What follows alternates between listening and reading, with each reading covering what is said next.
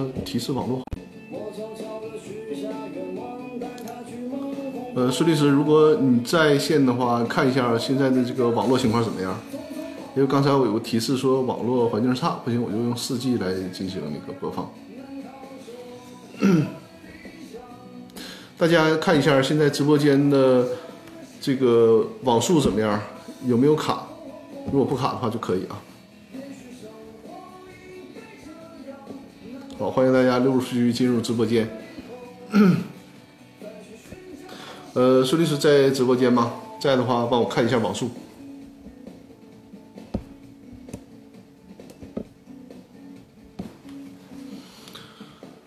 听会儿音乐，然后等，呃，可以哈，网速可以。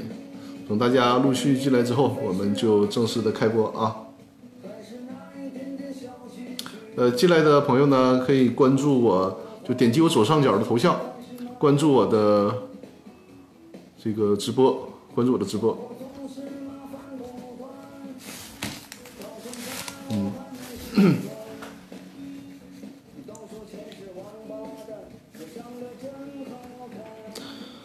呃，也可以，我再先展示一下二维码吧。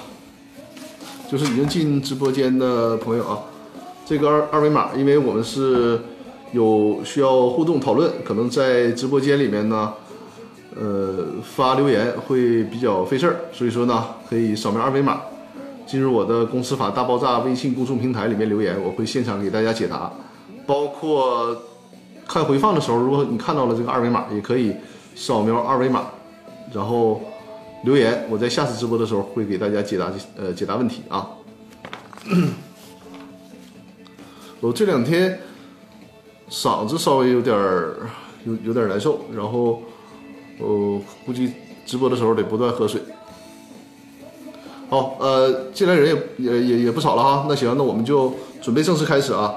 我们呢还是这个老规矩，就是有。二十分钟的时间，因为从上期开始嘛，我们尝试讲二十分钟的干货，之后呢，解答现场解答大家的问题。因为我看了一下，孙律师啊，你再看一下啊，就是如果中途有这个，呃，信号不好的时候，你随时随时告诉我，因为我的这个手机上它提示，就是有的时候提示我说网络信号不好。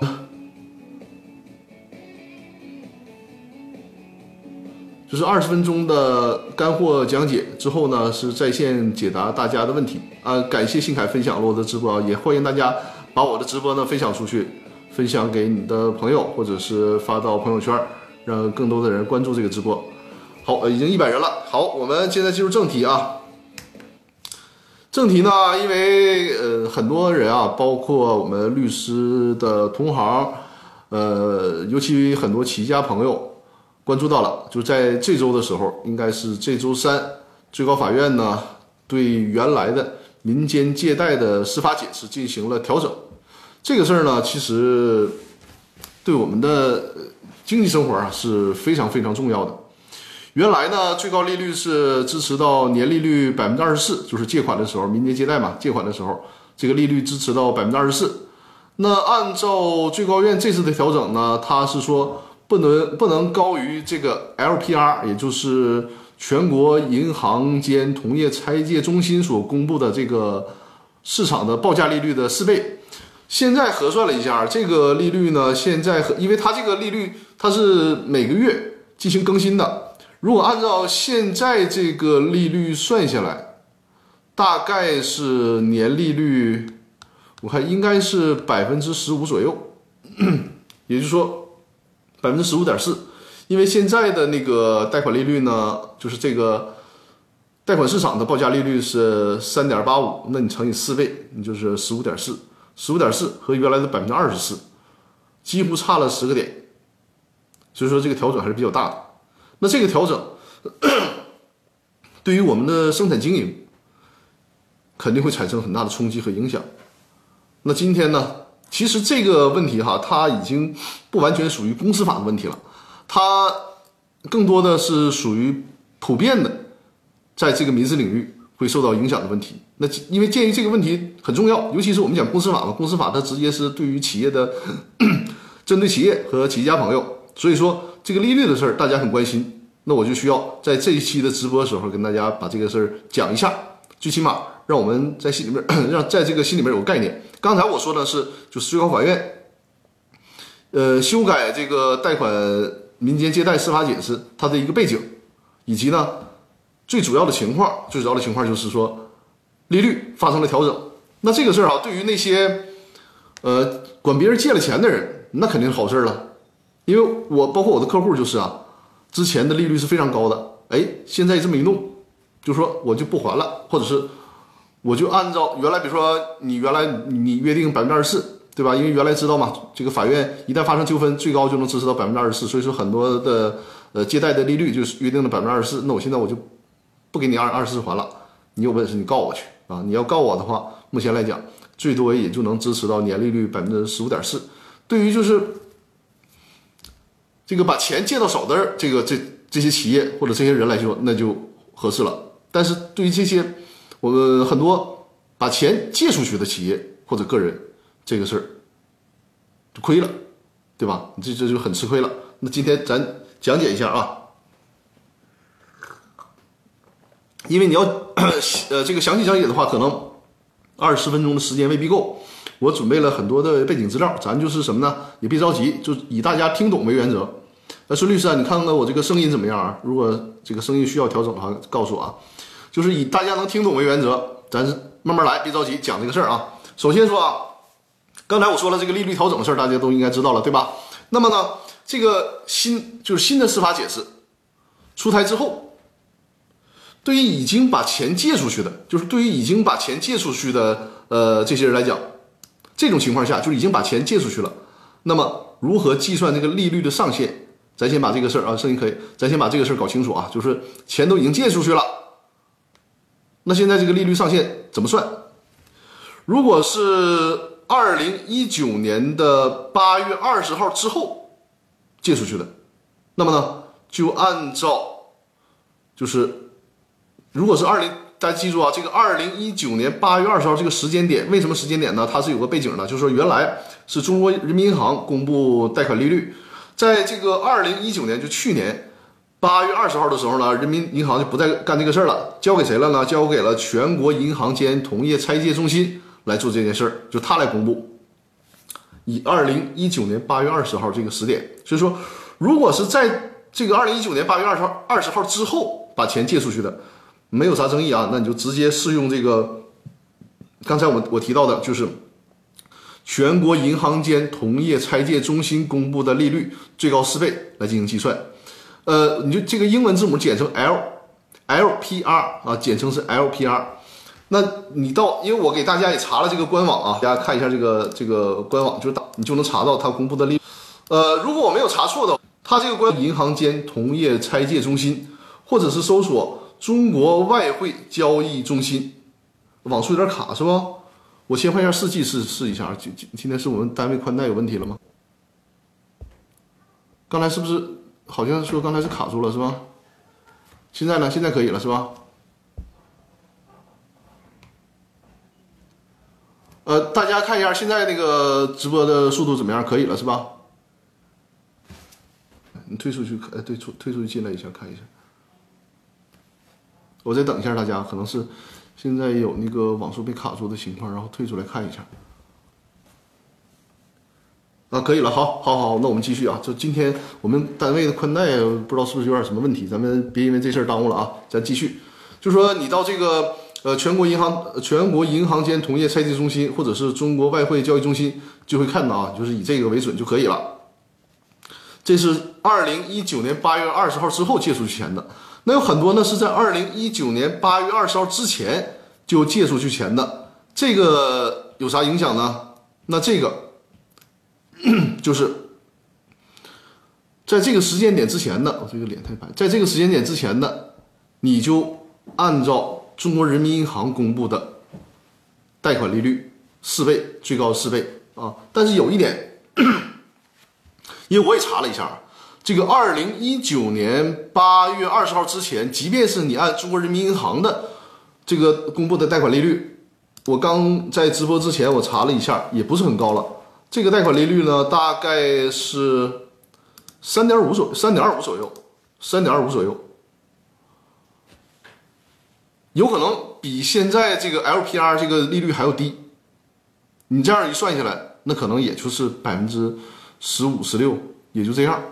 就是有一个事儿是统一的，只要因为这个司法解释公布之公布之后，再想去要百分之二十四，哪怕你这个钱你是提前借出去了，你再想要百分之二十四，这就不行了，法律不再支持了。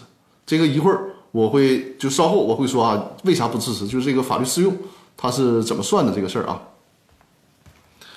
这是第一个问题，大家搞清楚了啊，就是说 已经借出去的钱，这个利率怎么算？会因为二零一九年八月二十号之前，或者是二零一九年八月二十号之后，你这个分水岭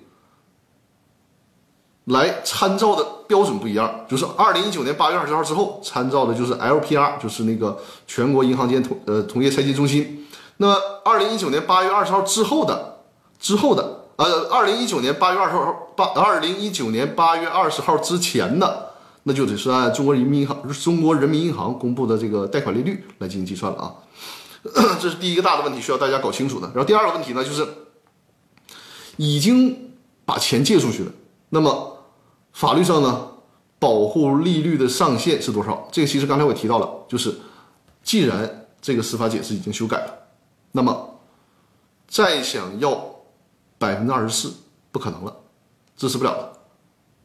那应该按多少要呢？就是最高的上限应该按多少要呢？刚才提到了，还是以二零一九年八月二十号为起点，二零一九年八月二十号之前呃之后把钱借出去的，你就去找这个 LPR，找它的利率，然后乘以四倍，这么算。二零一九年八月二十号之前把钱借出去的，你找那个中国人民银行公布的同期的贷款利率，然后乘以四倍来算这个上限啊。就是，总之，二十四那个事儿，百分之二年利率百分之二十四的事儿就不再有了。那么，今天我可能说话的时候会会频繁的喝水，因为嗓子不太好，大家见谅啊。然后呢，这个新的司呃司法解释出台之后，对于已经生效的判决有没有没有影响？就比如说你你之前管别人借了一百万。之前判决呢是按照年利率百分之二十四来判的，那说哎呀，这个司法解释公布了，我要是现在按刚才不给大家算了吗？百分之十五点多啊，咱就算不算小数，百分之十五点四，按百分之十五点四算的话，那我这个利息给多了，我能不能向法院申请？我说申请再审，啊，就是推翻原来的判决，按照这个新的利率算呢？这是不可以的，就是已经生效的判决就不管了。就是已经生效了，当初是按百分之百分之二十四的，那就是百分之二十四了啊，就是不再变不再变化。那么这是这个问题的答案啊。然后还有呢，就是说，在这个新规出台之后，正在审理的案件，那适用什么利利率？如果是正在审理的案件，一会儿我会说这个正在审理的和立案的区别啊。我们说。在这个新的司法解释出台之前，这个案件就已经起诉了，已经法院立案了，然后现在正在审理阶段。那么在审理阶段应该适用哪个利率呢？那还是适用之前的，还是适用之前的，就是百分之二十四那。尽管判决还没有判，但是只要是在这个司法解释公布之前已经立案了，在审理当中了。那就是还按原来约定的，比如说你约定是百分之二十四，那就还按百分之二十四来进行啊，就还是按照那个计算。所以说在审理当中的案件呢，这些借款的通常是被告嘛，就占不到什么便宜了。所以说对于原告来讲啊，你要做的一点就是千万别撤诉了，千万不能撤诉，因为一旦撤诉，你再立案，这百分之二十四就得不到支持了。所以说呢，现现 在现阶段。正在审理的案件，原告就坚持别撤诉就可以了。否则的话，一旦撤诉，你就再要百分之二十四就要不到了啊！这个是需要大家注意。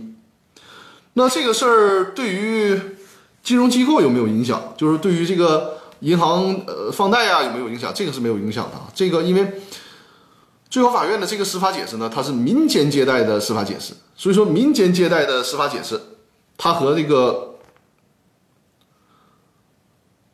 金融机构的是不发生关系的啊，所以说银行的是没有问题的。呃，灯呃灯帮我打亮一点。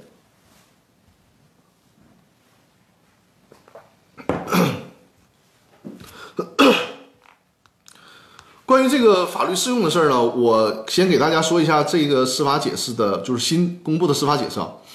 说一下它司法解释的最后一条吧，因为这个就是刚才我所我所说到的那些临界点的问题，都在这个最后一条里边体现了。是什么呢？这个最后一条是说，本规定实施以后，人民法院新受理的一审民间借贷纠纷适用本规定。借贷行为发生在二零一九年八月二十日之前的，可参照原告起诉时一年期市呃贷款市场报价利率四倍，确定受保护利率的上限。所以说呢，就是另外一个问题，如果你比如说啊，你借给别人了一百万，约定的利率是百分之二十四，你看这个司法解释已经公布了。你现在说，我赶紧起诉，我赶紧起诉，管他要百分之二十四的利率，这行不行？对不起，已经晚了，已经晚了啊！就这个司法解释呢，是在二零二零年的八月二十号时的时候开始实施的。如果你在你是在二零二零年八月二十号之前起诉的，就像我刚才说的，你这个案件属于在这个审理当中嘛，这百分之二十四法院还支持。但是在这个司这个这个司法解释公布之后，你觉得？要吃亏了，你赶紧起诉，已经晚了，已经晚了啊！就是你这时候再起诉，法院再受理的话，那么就新适用这个新的司法解释了，就是说 LPR 就是银行间这个这个同业拆借公布的利率四倍作为上限。所以说，即便是你当初的借款合同上写了年利率百分之二十四，现在人家欠你钱了，你再起诉。你也拿不到百分之二十四的利率了啊，只能按照这个贷款利率报价的四倍。那现在算下来，应该就是十五点十五点四啊，十五点四这么多。因为民间借贷这个司法解释呢，它这次只是更新，它不是说新新发布的司法解释。所以说我们在研究这个司法解释的时候，就需要看一下前后条款的对比。因为这个司法解释，我也看了一下最高法院，就是他开新闻发布会，他开新闻发布会呢，就介绍了一下这个司法解释的背景，为什么要大幅的降这个利率呢？按照最高法院的说法，就是说，呃，今年以来呢，新冠疫情对我们国家的经济造成了很大的影响，然后很多中小企业面临压力，啊，融资成本过高，所以说呢，他是想推动融资成本明显下降，想要达到这个目的。呃，但坦率的讲啊，就是这个真正的效果到底是好是坏，我觉得我们得拭目以待。因为你想想市场的规律嘛，就是如果我是缺钱的，我在之前啊，我在市场上找借款，那人家说，哎，这百分之二十四这个生意很好，我我我愿意做这个生意，年利率百分之二十四，我是有赚头的，那就很有很多人，你会找到很多人去借你钱，对吧？但如果现在，比如说你只有百分之十五了。那人家说我这百分之十五，我干点别的呗，我就不放贷了，放贷不划算，没有兴趣。那可能你这个这个公布的利率虽然下降了，也有可能啥呢？你借不着钱，这也有可能。所以说到底是不是这样，那还得是这个司法解释实施一段时间之后，通过市场的反应才会看到这个司法解释到底效果会怎么样。我们先看一下这条司法解释的前后对比啊，因为。呃，一个是受疫情影响，就是想那个促进经济、降低融资成本，这是一方面。另外呢，就说这个非法集资类的这个这个犯罪打击力度，加强打击力度，甚至于说是为了这个消灭套路贷、校园贷。所以说这个司法解释就不，它这个司法解释修改不单单是说就把这个二十四调整了那个 LPR 的四倍，不是那么简单，它有很多的条款来进行修改的。比如我们看一下，就是原来的，呃。这个民间借贷原来第十四条规定说，民间借贷无效的情形，就在什么情况下无效？他说是就是套取金金融机构，然后呢又高利转贷，还得是这个借款人明知或者是应该知道。现在呢没有那么多废话了，就是说，如果你是套取的金融机构的钱，再拿去反呃转贷，这就是无效的，就没有那么多啰嗦了，很直接啊，简单直接，就是如果你是套取金融机构的贷款，你再去转贷，这就是无效的啊，这个是一个问题。呃，还有呢，就是呃，未依法取得放贷资格的出借人，以盈利为目的向社会不特定对象提供借款的这一条啊，这一条是这个民间借贷司法解释新加上去的，啥意思啊？这一条是对那些贷款公司冲击最大的一条，因为你作为贷款公司，如果现在你还想干贷款这个业务，你就需要拿到资质和牌照了。比如说你有一些这个非金融类的牌照，允许你做这个业务。否则的话，比如我我说我这个我自己就是钱多，我成立一家公司，我我上外面放贷去借钱去，很多的那个校园贷不也是这种情况吗？这如果是这样，就是这个二零二零年八月二十号以后。这种行为被是是认定为是无效的，无效这意味着什么？无效意味着你把你这个钱借出去了，你是没有办法按照你当初的约定收回利息的，你顶多是什么呢？顶多是把本金要回来，然后象征性的还点利息就完了。所以说，它对于这些没有相关放贷资格的企业和个人，这是一个致命的致命的打击，就是实际上就是不允许这些企业和个人存在的，就是你要是没有这个放贷资格，你压根就不允许从事。放贷的业务，这是一个最大的变化。再有变化呢，就是第二十六条了，这是我们这个整个在讨讨论的问题，就是原来，呃，最高法院支持说你这个年利率很简单的算法，就是百年利率百分之二十四，谁看出来就是这个这个数都是固定的，对吧？简单明了。但现在呢就不是了，取消了年利率百分之二十四的说法了，而是按照这个呃银行业财界中心公布的利率四倍。现在目前啊，目前算是百分之十五点四，就这么个数。嗯，这个时间二十多分钟了哈，我再再讲几条比较重要的问题啊。还有一个比较重要的就是前后对比，前后对比，我们发现啊，就是在原来的民间借贷的司法解释上呢，它规定说没有。呃，未约定逾期利利率，就说没有约定你这个钱逾期还款了，应该是多少利率？那么人民法院可以按照一个什么方法处理呢？记住啊，这是原来的啊，就是如果你没有约定这个逾期的利率，那么，呃，出借人主张借款人自逾期逾期还款之日，按照年利率百分之六支付利息，这个法院支持的。就是在原来啊，如果你这个借款合同上没有约定利息。也没有约定利息的算法，比如说我借给隔壁老王十万块钱，约定的呢是二零二零年一月一号还钱，但是没约定，就是如果他不还咋办？没约定，在这种情况下，那么我一旦起诉了，比如隔壁老王到了二零二零年一月一号他不还钱，我起诉法院了，那法院可以什么？直接推定按年利率百分之百分之六来收隔壁老王的这个利息，这是原来的约定，现在呢？没有这个说法了，已经没有这个说法了啊！现在最高法院只是说，同样的话，就是说，如果没有约定这个逾期还款的利率，那么出借人主张借款人自预逾期还款之日起承担逾期还款违约责任的，人民法院应予支持。我个人个人觉得这条约定的就不如之前的了。因为这条约定什么？你能听出来很模糊了，就说出借人主张借款人自逾期还款之日起承担逾期还款违约责任，他没约定违约责任呢，那你按啥标准呢？这事儿就麻烦了。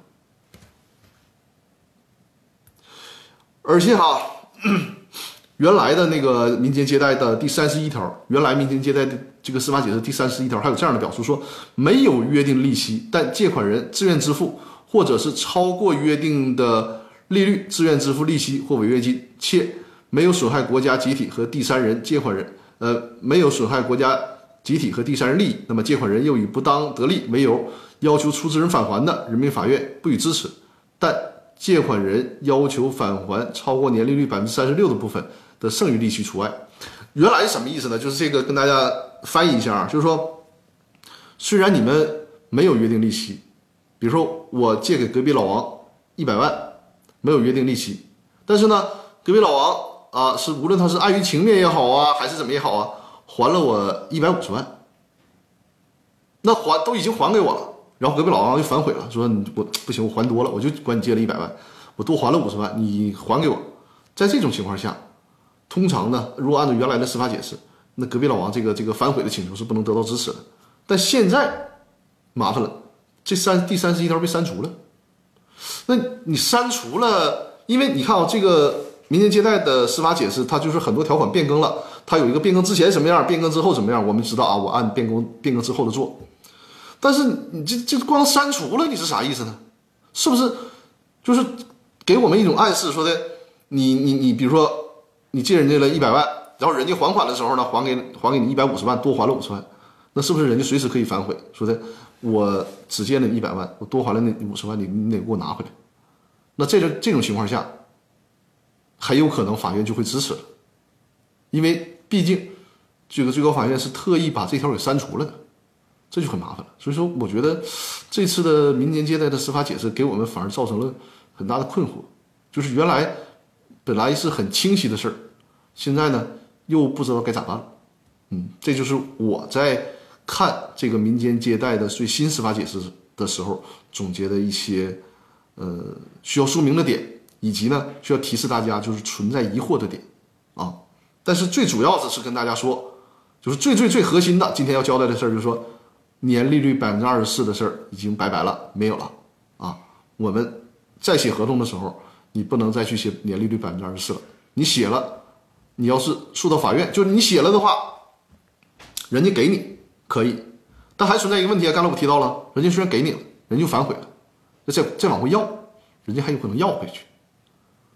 啊，就这个问题大家一定要清楚。尤其我们企业在去放贷的时候，那你就需要考虑考虑了，这个钱你是不是你到底是借出去，还是说这钱留着自己自己用，用于自己的生产经营，可能会比这个利率还能高点赚的钱，对吧？这就是需要我们深思的地方。本来呢，我还准备了就是最高法院的会议纪要的一些。分享和分析，但是我看这时间已经快半个小时了，我们就不去做过多的分析了。如果大家对我今天讲解的这个民间借贷司法解释有什么疑问啊，然后咱可以在线提问，通过在线提问的方式我们进行回答，或者是呢，你听完了之后你再回过神来，你觉得还有疑问没没听清楚、没听明白的，扫描二维码，就是你现在留言，或者是在下次啊，就是直播以后留言，然后我在下次直播回放的时候，我在直播回放的时候。再给你讲解啊，有有什么困惑？然后这个正好这个像中场的一个小休息啊，就是如果大家欢迎大家转发我的这个直播，还有就是关注我左方左上方的那个头像，关注我的直播，在下次直播的时候会通知大家啊。然后现在咱就进入问答的互动阶段了，因为我看到今这次这个好多好多留言在那个微信公众平台上，我就是先解答微信公众平台的。提问就得好一阵子啊！咱现在就开始进入这个问答环节。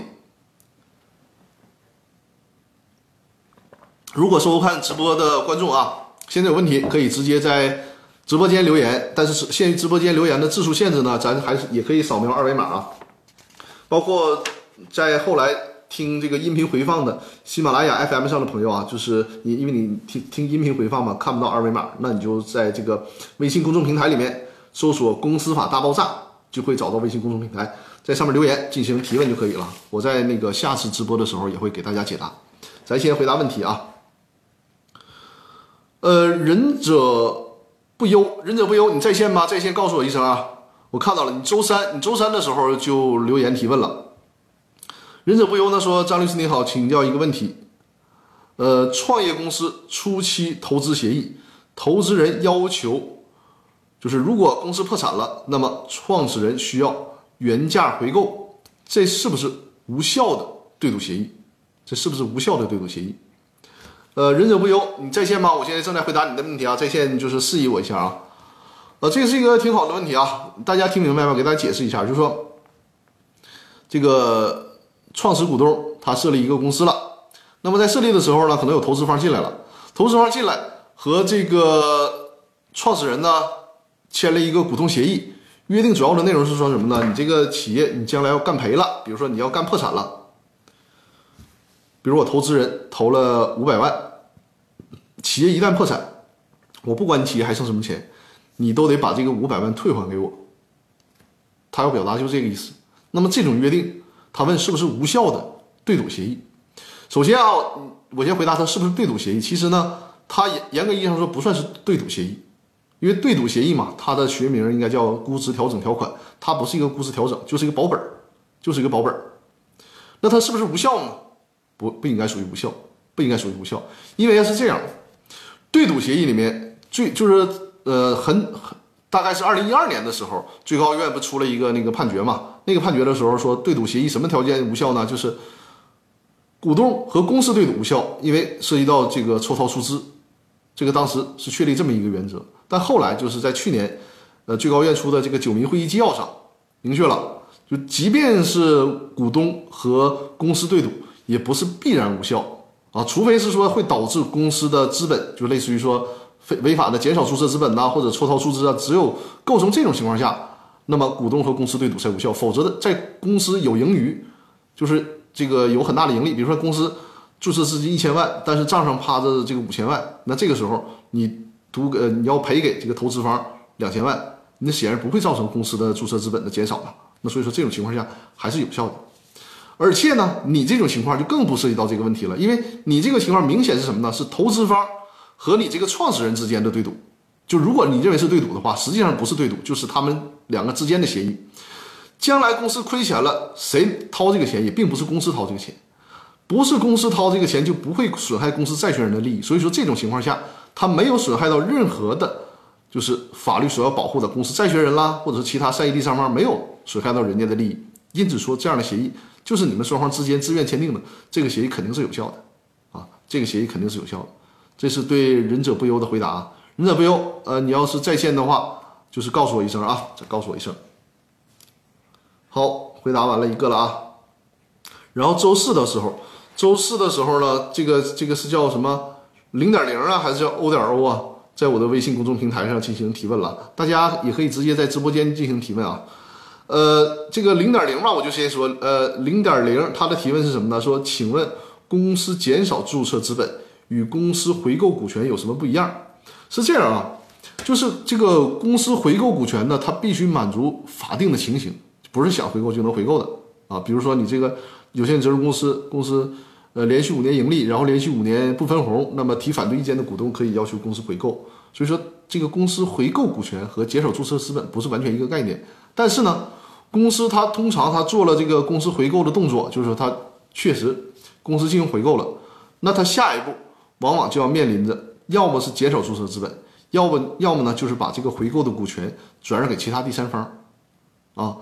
这是他的两个选择，所以说公司这个减少注册资本和公司的股权回购它不是一个概念，但是公司回购股权往往会面临着相应的需要减少，就把它回购回来的这个这部分股权这部分注册资本减掉，或者是在这个期间有人愿意买从手从这个公司手里再把公司回购的股权买回来，这也可以啊。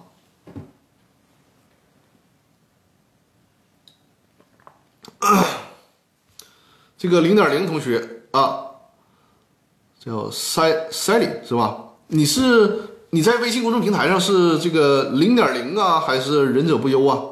告诉我一声。刚才我回答的问题你听到了吧？一会儿告诉我一下啊。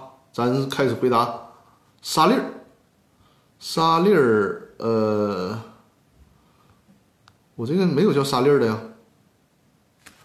微信公众平台里，我现在回答的问题是一个叫呃忍者不忧的朋友他的提问，还有呢就是零点零他的提问啊。好，我下面回答第三位这个观众的提问，这个是在周五的时候，周五的时候留言提问的是天机王律师，呃不是回答我的提问啊。没事儿，你要是那个有什么提问，你可以现在就是在那个微信公众平台留言，或者是在直播间留言都可以啊。我现在按照顺序先回答之前在微信公众平台上留言的。呃，天津王律师，你要在的话呢，也告诉我一声啊。天津王律师说：“张律师好啊，咨询个呃咨询个问题，用注册资本较低的 A 公司，A 公司注册资本是五百万。”然后投资注册注册资本较高的 B 公司，B 公司的注册资本三百万，都还没有实缴出资。A 公司呢占 B 公司的百分之九十的股份，百分之九十三九二十七就是两千七百万呗，对吧？五百万，你一个五百万注册资本的公司对外投资了认缴了两千七百万的注册资本，新设了一家公司。呃，另一个自然人股东是占股百分之十。那么在 B 公司资不资不抵债的情况下，A 公司又没有出资到位，以 A 公司的注册资本额会不会以 B 公司的股东 A 显著资本不足，认定 A 公司对 B 公司债务承担连带责任啊？这个问题是那个有就是个这个九民会议纪要上的。大家听明白这个问题了吗？我给大家解释一下，就是说很简单啊，这个问题就是这个 A 公司它注册资本只有五百万，但是呢。对外却投资了两千七百万，而且呢，自己的五百万没有实缴，对外投资那两千七百万更没有实缴。那这个时候，对外投资那个公司倒闭了，比如说破产了，这种情况下，它算不算是呃资本显著不足？就是算是一种恶意吧。你没有这金刚钻，你揽揽揽这个瓷器活，对吧？就是这个意思。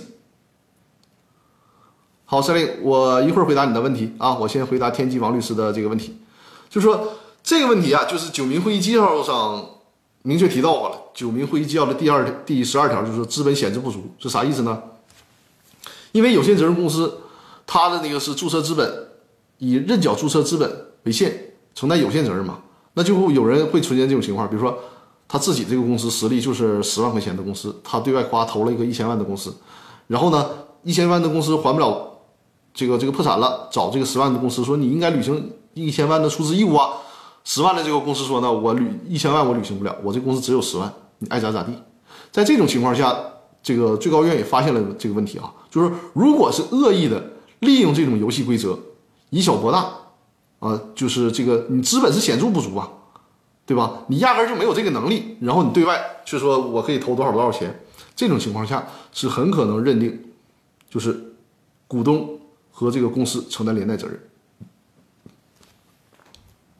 应该听明白这个意思了吧？对不对？所以说你的这种情况啊，很有可能你的这个 A 公司，甚至于甚至于 A 公司的股东都要对这个 B 公司承担连带责任啊，还有这种可能性。但是最高院他当然他也嘱咐了一下，就是说这种情况法院判决的时候一定要非常慎重，因为他毕竟是打破了这个有限责任公司股东对于有限责任公司投资承担有限责任，打破了这个游戏规则。所以说在实际判决当中是非常的谨慎，要综合他的原话是什么呢？应当与其他因素结合起来综合判断，就不能过于武断的判断。只要是你出现这个情况，比如你五十万的注册资本，你投一个五百万的公司，就判连带责任，不是必然这种这样啊。他要求法院要是很谨慎的综合考虑其他因素。但既然这个有司法解释有了，就是你说的这种情况是很有可能 A 公司以及 A 公司的股东要承担连带责任的啊。这是我对你的问题的解答。D H M 说：“张律师，法律，呃，法考备考有什么建议吗？法考备考啊，我是十三年前的司法考试了，我不知道现在对你来讲来讲还能有什么借鉴意义啊？就是你现在是在工作呢，还是说已经辞职全就是就怎么讲叫全天儿啊专攻司法考试？从我那个时候的经验就是说，需要舍弃所有。”包括工作，啊，包括，嗯，就就不能说让你谈恋爱分手吧，至少说你就不能再出出去成天浪漫去了，你就得成天学习了。你工作呀，嗯，我不知道，反正以我的经历哈，我是支持不了同时工作同时复习司法考试的，很难。所以说，如果你一心就想考下来，只能胜不能败。你要有这种决心，那恐怕辞需要辞掉工作，专心的准备司法考试，而且这个时间呢，最少是三个月。如果是半年，那就更好。就是如果你全职的准备司法考试，这个时间，我建议最少是三个月的时间。好，呃，Sally，Sally 说，注册资本高或低对公司有啥影响？嗯，这个问题就比较宽泛了，这个没有办法给你做一个全面的解答，因为你要围绕这个问题，我觉得能写本书，因为它是它它是一个完全开放性的问题，这个开放性的问题呢，没法去准确的回答，呃，只能是说你注册资本高的话，你的公司体量大，然后你在外边呢，比如说你去投标啊，你去做生意啊，人就会很觉得你这个注册资本高的公司相对靠谱一些。那也只是相对靠谱啊，因为现在人都很理，也都很理性嘛，知道你这个现在都是认缴出资，对吧？你上来几千万呢，甚至一个亿啊，人家看也就是那么回事儿啊。除非说你看，比如说有一些招投标项目，人家有特殊要求，就上手你这个企业，你注册资本就不能低于五百万。那你需要满足人家特殊要求，你可能这个注册资本就得是这么高，否则的话，从对股东来讲啊，就是同对股东有利来讲，肯定是注册资本越低越好了，因为你越低呢，对于股东来讲，你承担的风险就越少。所以说，通常我给客户的建议就是，如果你这个公司经营不像 没有特殊要求啊，就不是说你这个公司设立之后马上就要参与招投标，人家而且人家那个招投标呢还要求注册资本有一个最低线，比如五百万、一千万，如果不是有这种情况。那你就是量体裁衣，比如你你刚开始运营，可能十万二十万就够，对吧？随着公司的发展壮大，在逐渐的增加注册资本，这个是比较理智也是比较好的选择啊。这是对你这个问题的回答。好，我们接着回答微信公众平台的提问啊。呱呱呱呱同学你在吗？我看到你的问题了啊，留了三条问题。哎。呃，呱呱同学的问题啊，呱呱同学，如果你在直播间，告诉我一声啊。我发现好多这个提问的，好像没在直播间是吧？等着看回放呗。就是尽量我们提完问，就是在这个直播直播的时候在现场守候啊。这样的话，因为我回答你问题的时候，你还有机会跟我进行互动。就是如果回答的你觉得还有需要进一步说明的，可以随时在直播间跟我互动。所以说提问了，那就。在这个直播的时候，全程守候一下啊！啊，阳光森林，我先看一下阳光森林这个问题啊。请问张律师，公司章程约定股东实缴资本高于认缴资本有什么问题吗？呃，最好不要这样。我明白你的意思，比如说你这个公司注册资本就是一百万，但是呢，你这个呃，你说的这个是公司章程啊，约定的公司实缴资本高于认缴，我只能是这么解读，就 如果你章程上，比如说你章程上约定一百万。那实际上就是一一百万了，你认缴出资也是一百万，那你说你股东实缴的资本多了，他就会看怎么处理。比如说啊，你这个章程上出资是一百万，你是百分之九十的股东，你的你的这个出资义务可能就是九十万，但是呢，你实际投了一百九十万，那这个钱有两种方式处理，一种呢是进入资本公积，就是你这个注册资本一百万不变，那九十万呢注到公司里面就成为这个，你可以理解为赠送给公司的资产了。啊，这是资本公积。还有一种呢，就是你觉得不合适，你就把它变成借款。你投了九十万，履行了你的实缴出资义务，多出来的一百万是记在公司账上，将来公司需要还给你，就这样。第三种方式，那就是你多投的钱就转成注册资本嘛，就是相应的增加注册资本。这就是对你问题的回答。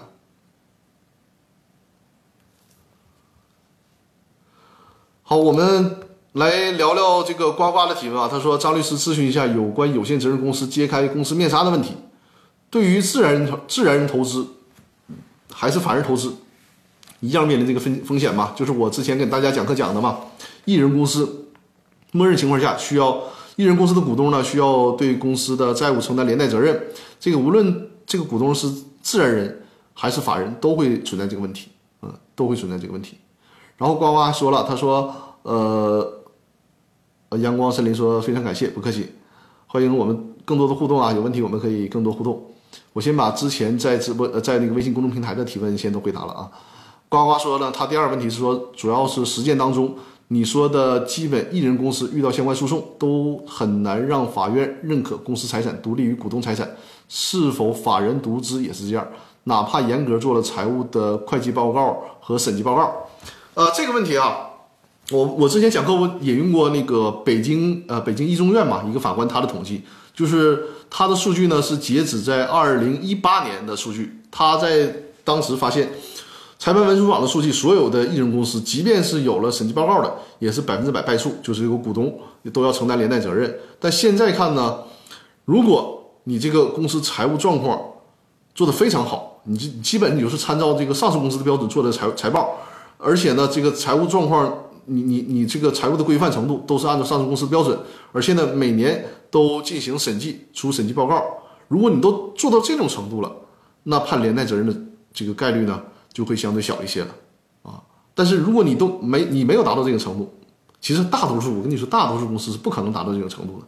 那如果没达到，那对不起，你这个艺人公司的股东就需要对艺人公司的债务承担连带责任的。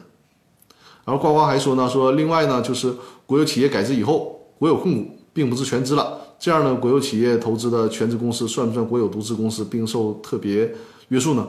呃，这个怎么看？因为对于国有公司的认定啊，现在就没有一个特别完备的法规。就是你最简单方法，看你那个营业执照上，如果你写的国有独资公司，那没问题，你不受这个一人公司推定就是承担连带责任的影响，不受这个影响啊。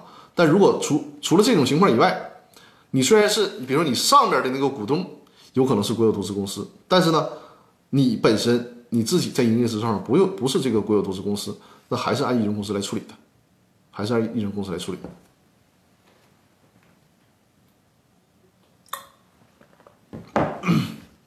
这是微信公众平台上的提问啊，我看看刷新一下还有没有新的提问。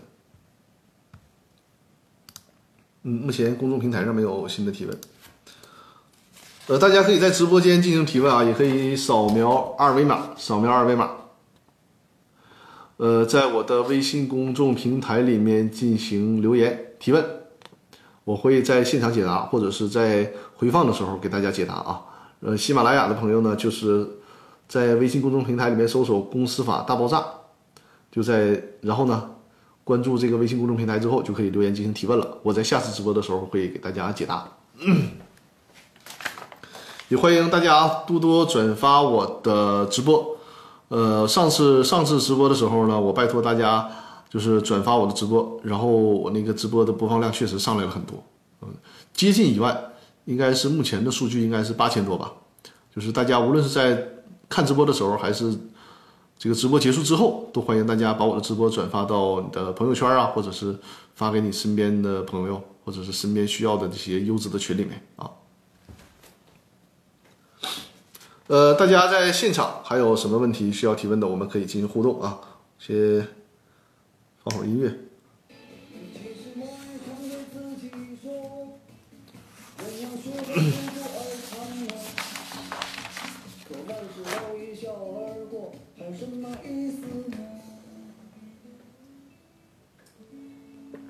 啊，有提问了哈，好，我看一下啊。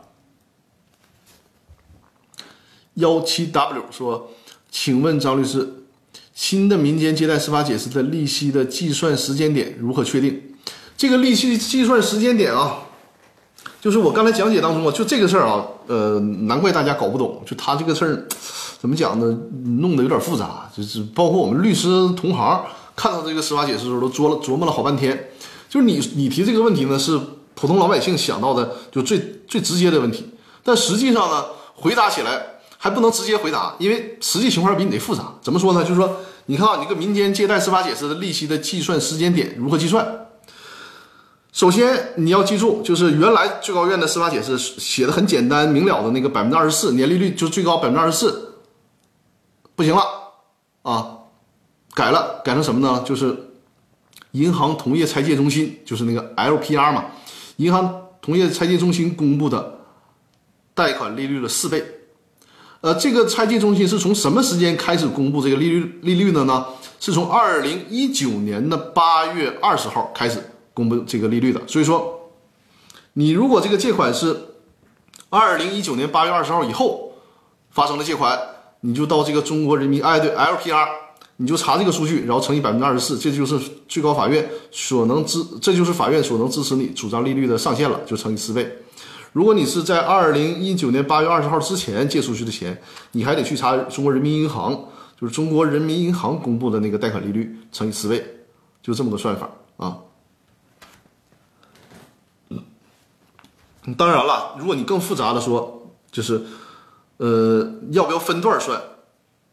这个最高法院在司法解释上没有明确，但是我认为呢，是需要分段算的。分段算起来其实很麻烦了，你甚但是对我来讲，我我现在已经做的挺油了嘛。我是呃做个 Excel 表，通过 Excel 表来就是设置一些公式，然后来进行计算，就相对就还还好弄一些。但是很多人他不会操作这个 Excel 表，就得靠手动算，是非常非常麻烦的一件事儿。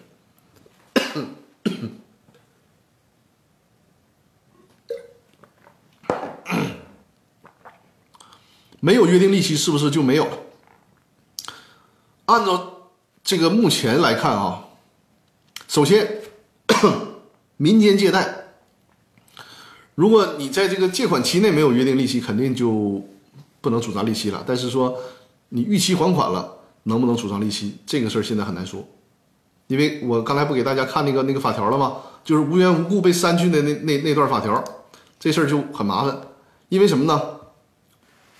你看啊，原来那二十九条，原来那个司法解释就民间民间借贷那个司法解释二十九条说了，说如果你没约定利息啊，你这是咱因为咱傻白甜，心地善良啊，就是碍于面子，啥约定利息没约，嗯，这个利息的标准没约定，呃，利息的计算方式没约定，只约定了一个还款时间，那么你这个利率呢，可以什么？可以按照百年利率百分之六来主张，这是当时的规定。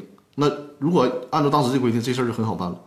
但问题是现在改了，改了咋约定的呢？说，呃，如果这个没有约定预期的利率，或者是约定不明确，而且呢，既未约定借款内利率，也没有约定预期利率，那么出借人主张借款人自逾期还款之日起承担逾期还款违约责任的，人民法院应当予支持。你说这事儿你咋理解？你都没有约定这个违约责任呐，没有约定逾期利息啊，所以说这个事儿。很难办，因此说哈，以后签借款合同也一定要找律师给给写了，否则你自己弄不明白这个事儿，很有可能什么呢？你借出去的钱顶多就能回收回来本金。嗯，孙律师说，八月二十号之后是合同成立时一年期 LPR，嗯，之前是起诉时一年期的 LPR。逾期还逾期还款违约责任的怎么算呢？对呀，你说这个问题很好啊，他没写明白呀。原来那个人写了，就是逾期还款，你既然啥都没写，你可以按照年利率百分之六。但是现在呢，把那条删除了。至于说按什么算，没说，没说。嗯，因此说呢，现在比如说你们有借款的，赶紧能签补充协议，赶紧签补充协议。不能签补充协议的，就抓紧时间把钱要回来，只能是这样。我觉得啊，这条司法解释可能在实施一段之后，可能围绕着这个司法解释还得出点解释。怎么主张？现在我给不到你很好的办法，因为现在改了，我们也不知道怎么主张。就如果你真啥也没约定，你要约定了好办，因为你呢，你要约定了，无非就是上限，上限被封住了。原来你是百分之二十四，就是原来你这个上限在这儿，现在被压到这儿了，你就是百分之十五了啊，就这个意思。但是你说你原来都啥也没约定，你就说我借你一百万，你应该一年还款就完事儿了，之后啥也没写，那一年之后不还咋办？你这个事儿好像帮不到你。就是按照现在的司法解释，好像是帮帮不到你。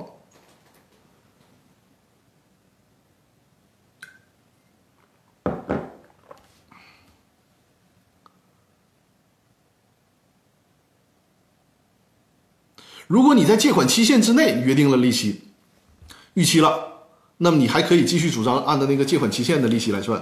最怕的就是什么呢？你借款期限之内也没约定利息，然后逾期了之后也没约定利息，这事儿就难办了。呃，刚才我问，刚才我刚才的问题是计算利息的基准日问题，是借款时的 LPR 还是起诉时的 LPR？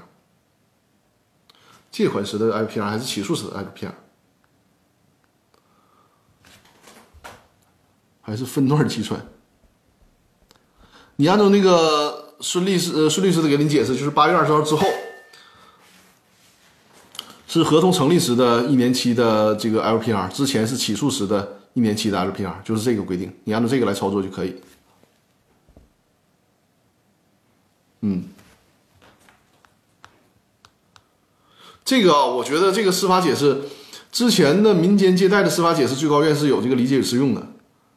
我觉得现在的司法解释更应该针对这个事儿再出一步这个理解适用。呃，阳光森林说，从喜马拉雅第一期开始听张律师的课程，太棒了，谢谢谢谢，看来是忠实粉丝啊，很厉害。现在那个喜马拉雅上的都听完了是吧？我现在是每周一、三、五再继续更新。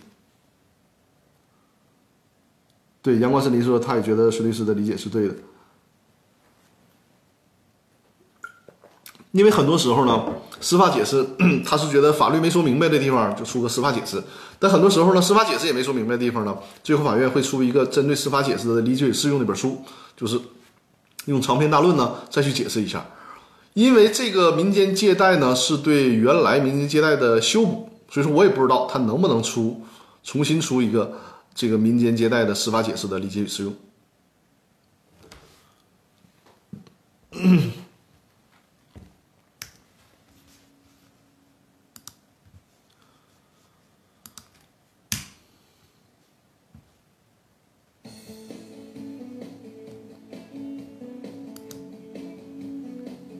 啊，公众小兵进进入直播间了是吧？你是才才来吗？公众小兵，这都接近尾声了，怎么才过来啊？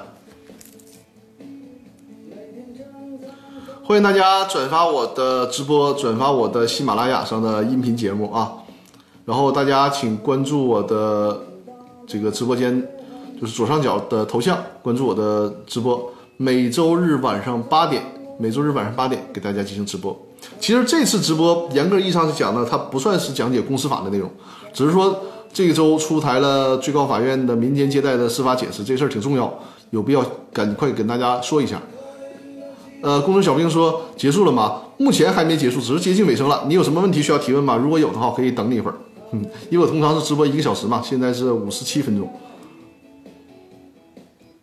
忙别的事儿去了，才才过来是吧？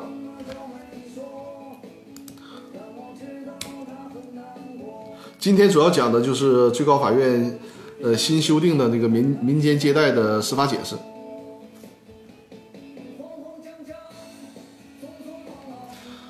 呃，另外再推一下我的这个小鹅通的视频精品课啊，这个二维码，小鹅通的视频精品课，现在呢，呃，啊，萌新九五四四说第一次进来，欢迎欢迎啊，主要是讲解公司法股权的问题，我的直播，这个二维码呢是。公司法大爆炸视频精品课，还有那个如何注销公司的视频课程，还有电商法，就是电子商务法的视频课程。如果大家需要的话，可以呃进入这个二维码来购买我的视频课程。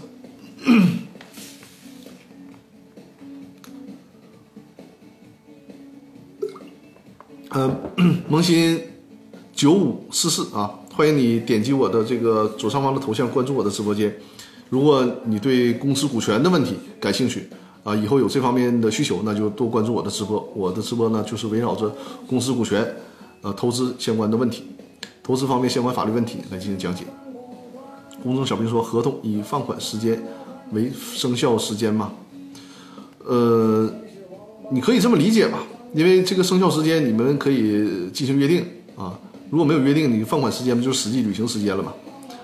啊，九五四四说肯定来，好好好，欢迎你，欢迎你。呃，点击我头像关注我啊。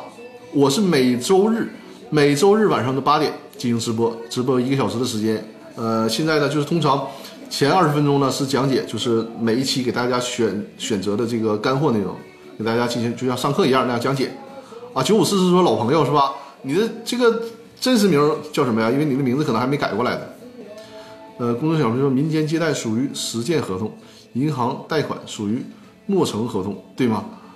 呃，也可以这么理解吧。就是理论上的事儿呢，咱就不去做过多的分析和探讨。呃，孙小绿说，自然人之间的借款是实践合同。嗯。公证小兵，民间借贷合同属于实践合同，银行贷款合同属于诺成合同，对吧？呃，我觉得你的理解应该是正确的。但是刚才孙律师也不说了吗？自然人之间的借款，因为自然人借自然之间的借款啊，就是你如果你没有约定利息的话，你想主张利息都是得不到支持的。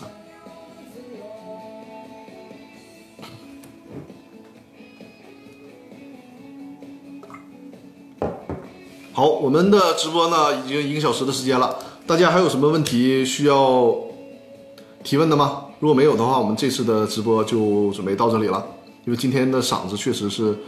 不太给力，就是已经三四天的时间了，嗓子不太好，我还得再休养几天。我看一下微信公众平台的后台啊，如果没有新的提问，如果没有新的提问，我们今天的直播就到这里。嗯，没有。呃，那好，呃，如果大家没有新的问题呢，我们今天的直播就准备到这儿了。然后每周日啊，每周日晚上的八点，每周日晚上的八点呢，在这里跟大家讲解啊。张律辛苦了，注意身体，谢谢谢谢。我的那个相机啊，相机修好了，呃，单反相机修好了，修好了之后呢，可能是未来的一两周。就需要继续给大家在线录制这个公司法大爆炸的视频精品课了，因为公司法就是在这个这个小鹅桶里这个二维码里的啊，这个二维码里的公司法大爆炸的视频精品课，呃，现在更新到了第六集，因为一共是十集的时间，我争取近期把第七集也录制好，然后进行剪辑。呃，下周的直播呢，初步预计还是讲股权激励的问题啊，如果是时间很充裕的话，我们可以考虑继续录那个。公司法大爆炸视频精品的课程，就一切以我公微信公众平台的通知为准啊，就是这个二维码，在这个二维码当中呢，呃，就是我会每周在直播之前推送这个当天晚上直播的内容，还有啊，就是在这个微信公众平台里面，你回复“目录”“目录”两个字儿，回复“目录”两个字儿，就会看到呃喜马拉雅 FM 的这个音频的所有的目录。你会按照这，你到时候你按照这个目录来听课程，找你的问题就可以了，这个很方便。还有输入“团队”两个字，输入“团队”两个字呢，就会看到我的这个苹果树团队，就是主要给企业提供法律服务的团队的我们整个团队成员的介绍。另外呢，输入“股权大战”，股权大战就会看到我之前讲解的万宝股权大战的视频和呃阿里巴巴这个。整个企业运营发展讲解的视频啊，好了，那我们今天啊，今天的直播就到这里了，感谢大家的收听啊，啊，二五五六关注了直播是吧？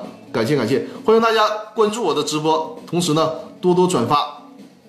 一会儿啊，现在或者是一会儿我那个直播结束之后，大家可以把我的直播呢转发到各自的朋友圈，或者是你的这个有需要的朋友那里，把我的直播转发出去。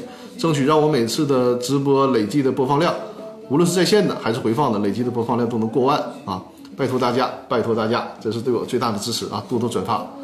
呃，好，啊，还有新的朋友陆续在进入直播间是吧？我的直播基本上快要结束了，就是每周日晚上的八点讲解公司股权的问题啊。如果你有这方面的需求，可以点击头像关注我，然后每周日晚上八点收看我的直播。那好了，今天各位也都非常给力啊，非常非常支持。非常支持，呃，那好，我们今天直播就到这里了，感谢啊，呃，山林已经分享了我的直播了，非常非常感谢啊，非常给力，大家欢迎，呃，欢迎大家多多转发啊，多多转发就是对我的最大支持，感谢一帘幽梦刚刚进入直播间，我们的直直播就到这里了，好了，感谢大家，再见再见，拜拜拜拜。